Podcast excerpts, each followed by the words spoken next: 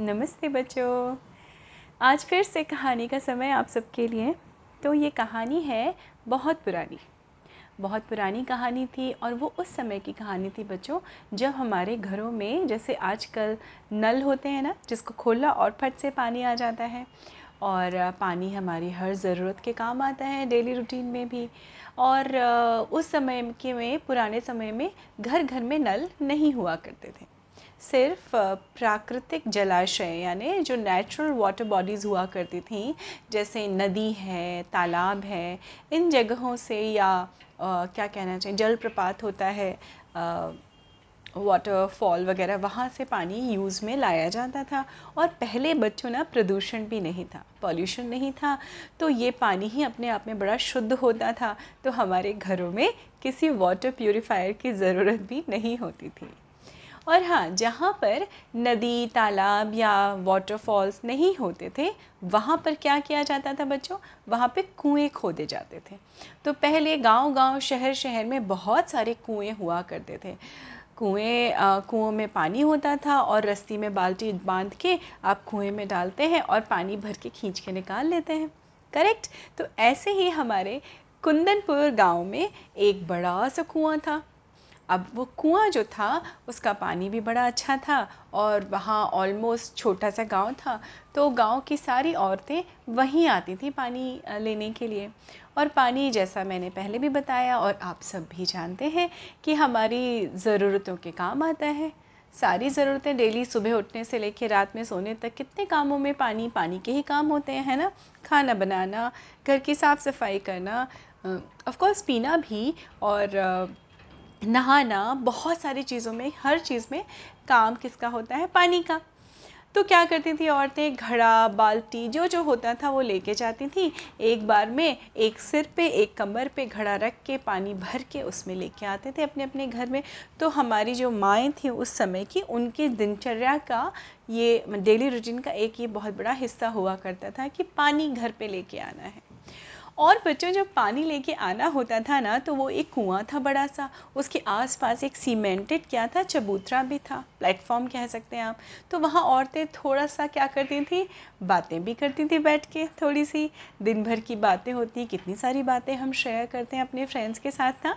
तो वैसे ही वो एक फ्रेंडली पॉइंट हुआ करता था, जहाँ पर औरतें पानी भी भरती थी और एक दूसरे से बातें भी करती थी।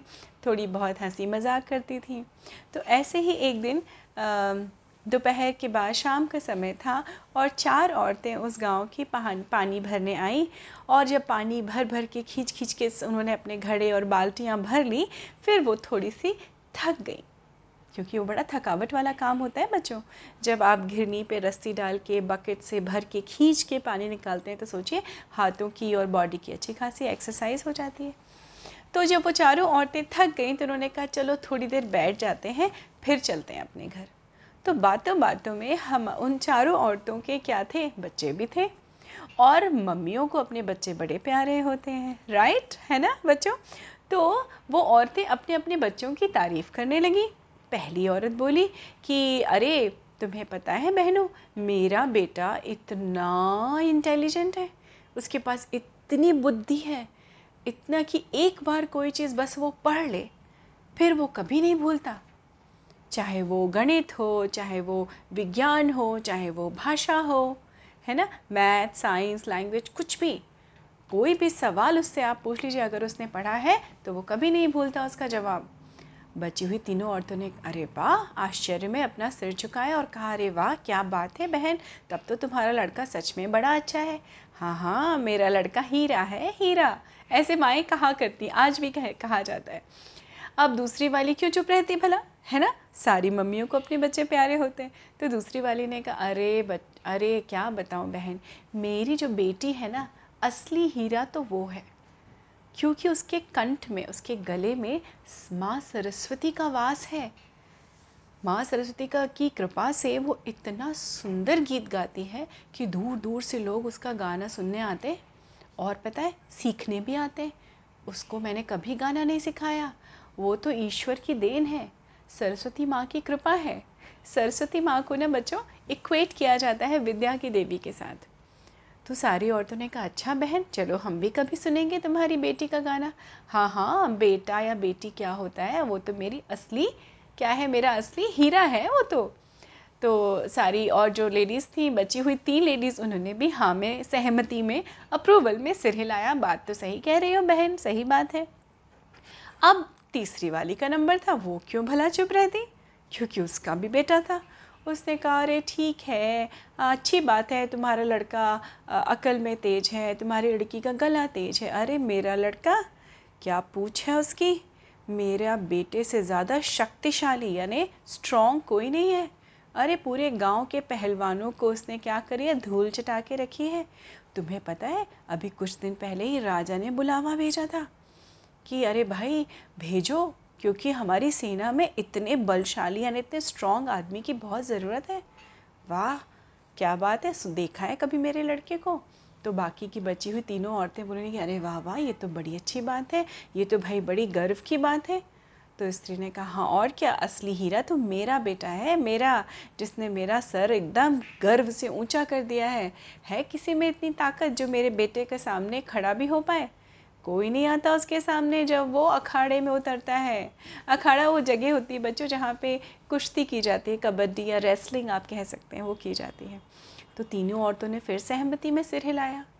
अब ये सुनते ही वो तीनों औरतें जो अपने अपने बच्चों की तारीफ़ कर चुकी थी, वो पलट के किसकी तरफ़ देख रही थी? चौथी स्त्री की तरफ़, चौथी लेडी की तरफ़।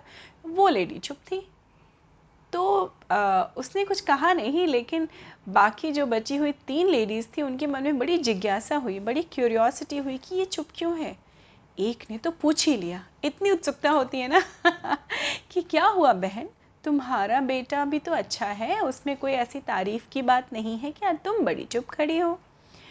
तो चौथी स्त्री ने कहा अरे नहीं मेरा बेटा भी मुझे बड़ा प्यारा है लेकिन उसमें वो सारे गुण ऐसे नहीं हैं जो तुम लोगों के बच्चों में हैं। अच्छी बात है मुझे बड़ी खुशी हुई। मेरा बेटा भी लेकिन एक बड़ा ही साधारण सा इंसान है बहुत साधारण सा बच्चा है। आ, प्यारा बहुत है मुझे पर वो ऐसी साधारण बच्चा है। अब ये तीन औरतें जो जो अपने अपने बच्चों को हीरा बता चुकी थी जिनकी तारीफ़ें कर चुकी थी उन्होंने कहा चलो बहन अब घर चलते हैं कोई बात नहीं। अब तीनों ने अपने अपनी बाल्टियाँ उठाई मटके सिर पे रखे और वो लोग चल दी अपने घर की तरफ़। थोड़ी सी दूर आगे बढ़ी होगी कि उनके सामने से कौन गुजरा?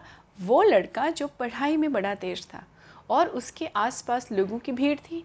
कोई कोई सवाल पूछ रहा था, कोई दूसरा सवाल पूछ रहा था। हर बच्चा अपने अपने सब्जेक्ट की बातें पूछ रहा था। और निकलते समय वो चारों औरतें जो पानी लेके जा रही थी, उसमें से उस उस औरत का बेटा जो बहुत इंटेलिजेंट था, उसने देखा और देखा और हाथ उठा के क्या किया? अपनी माँ को वेव किया और वो निकल गया। अब हमारी ये जो माँ थी, वो और गर्वित हो गई, यानी और उसको प्राउड हुआ कि वाह, देखा बहनों, मैं झूठ नहीं कहती थी, देखा मेरे बच्चे के आगे पीछे कैसे लोग भागते हैं। सब उसकी बुद्धि का का कमाल है है ना? हीरा है मेरा बेटा, हीरा। सारी औरतों ने सहमति में सिर हिलाया, बात सही कह रही हो बहन। फिर थोड़ा आगे चले। वहाँ पे पेड़ के नीचे एक चबूतरा था, जहाँ एक लड़की मीठे स्वर में गाना सिखा रही थी तानपुरे पे। तानपुरा बेटा एक म्यूज़िकल इंस्ट्रूमेंट होता है, जो क्लासिकल म्यूज़िक में यूज़ किया जाता है हिंद हिंदुस्तानी शास्त्रीय संगीत में। अब वो उसकी आवाज़ इतनी मधुर थी, इतनी मीठी थी और बाकी की औरतों को ये समझने में देर नहीं लगी कि ये इस औरत की बेटी है जिसके बारे में अभी वो गा रही थी, कह रही थी, है ना?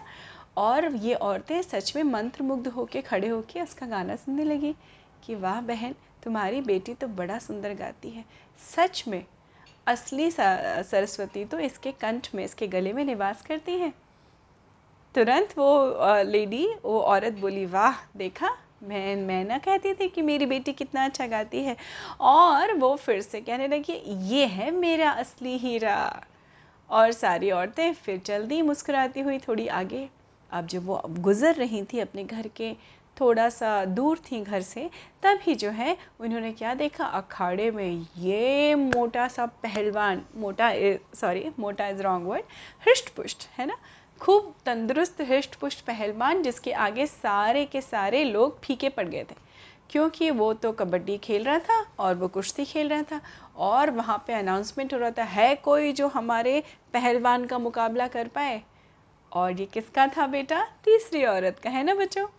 और तीसरी औरत ने बड़े गर्व से देखा और कहा, देखा बहनों कोई नहीं टिकता है। मेरे बेटे के सामने देखा, ये है असली हीरा। और उस उस पहलवान ने भी क्या देखा? माँ की तरफ़ देखा और हल्का सा वेव कर दिया। टाटा को, टाटा किया। और सारी बह, सारी औरतें मुस्कुराती हुई चल दी अपने घर की तरफ़। अभी थोड़ी दूर ही आगे बढ़ी होंगी, तभी सामने से एक लड़का आया। वो लड़का आया और उसने कहा, अरे रे रे रे रे माँ, इतना सारा बोझ उठा के मुझे क्यों नहीं बताया? मैं आ जाता। लाओ लाओ लाओ। तो वो कौन थी बच्चों? वो थी चौथी औरत, जो चुप थी अपने बच्चे को लेके। उसने कुछ नहीं कहा था। उस औरत का जो लड़का था, वो आया, बेटा, उसने उसके सिर पे जो घड़ा रखा था, वो उठा के अपने सिर पे रखा और एक बाल्टी भी पकड़ ली। माँ ने बहुत मना किया, नहीं बेटा, मैं कर लूँगी। नहीं नहीं माँ, आप अकेले नहीं करेंगे ये काम। और ये कह के और वो साथ साथ चल दिया। अब जब वो चल दिया तो बाकी की तीन औरतें जो थीं, वो ऐसे देखने लगी कि ये कौन? तो इन्होंने तो उस औरत ने बड़ी ही विनम्रता से कहा, ये है मेरा बेटा। तो उसने कहा, ओह अच्छा ये है तुम्हारा बेटा। तभी पता है बच्चों, पीछे से एक आवाज़ आई। किसकी? उस गाँव के जो मुखिया थे उनकी। हाँ बहनों, देखो, ये है असली हीरा। ये सब तुम्हारे बच्चे जो हैं, वो भी अपने आप में अच्छे हैं, लेकिन सच्चा और असली हीरा जो है, ये ये लड़का है जिसने अपनी माँ की क्या किया? माँ की हेल्प की, जिसने माँ का बोझ अपने सिर पे ले लिया। देखो, ये होता है असली बेटा, जो माँ के कष्ट को, माँ के काम को समझ सके, माँ के काम में हाथ बटा सके। है कि नहीं? बताओ बताओ, तुम तीनों औरतों के बच्चे भी अच्छे हैं, लेकिन असली हीरा कौन है? ये है, जिसके अंदर इतनी समझ है कि मेरी माँ थक जाएगी। तो उसने क्या किया? तुरंत ही वो पानी का जो बड़े बड़े बर्तन थे, वो अपने कंधे पे और अपने सिर पे उठा लिए। ये देखते ही उन तीनों बाकी बची हुई जो तीन औरतें थीं, उनके सर शर्म से थोड़े से झुक गए, क्योंकि उन सबके बच्चे भी मिले थे, लेकिन किसी ने उनकी कोई मदद नहीं की। तो बच्चों, असली हीरा कौन हुआ? वो चौथी वाली औरत का बेटा, जिसने अपनी माँ की मदद की। तो बच्चों, इस कहानी से हम क्या सीखते हैं कि हाँ हम में बहुत सारे गुण होते हैं। आप सब अपने आप में यूनिक हैं बच्चों, है ना? सब में बहुत अच्छी अच्छी स्पेशल क्वालिटीज़ होंगी।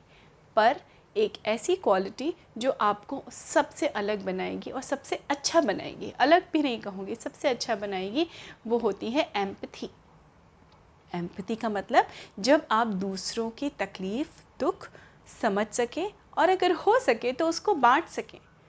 आपके दिल में करुणा, यानी जेनरॉसिटी होनी चाहिए। अभी तो आप लोग छोटे छोटे होंगे, लेकिन हर उम्र में कहीं ना कहीं कुछ ना कुछ रेशियो में आप अपनी माँ की, पापा की हेल्प ज़रूर कर सकते तो बच्चों, आज से गांठ बाँध के रखिए कि जब भी हो, आप एटलीस्ट अपना काम तो कर ही सकते हैं, है ना? अपने टॉयज़ रखना, अपनी बुक्स को अरेंज करके रखना छोटी मोटी सी कोशिशें करना कि मम्मा की या पापा की हेल्प हो सके घर में, है ना? तो क्या होता है बच्चों? तब हमें पता चलता है मिलजुल के जब हम काम करते हैं तो हमारे अंदर क्या आती है? परिवार में प्यार, मोहब्बत आता है है ना?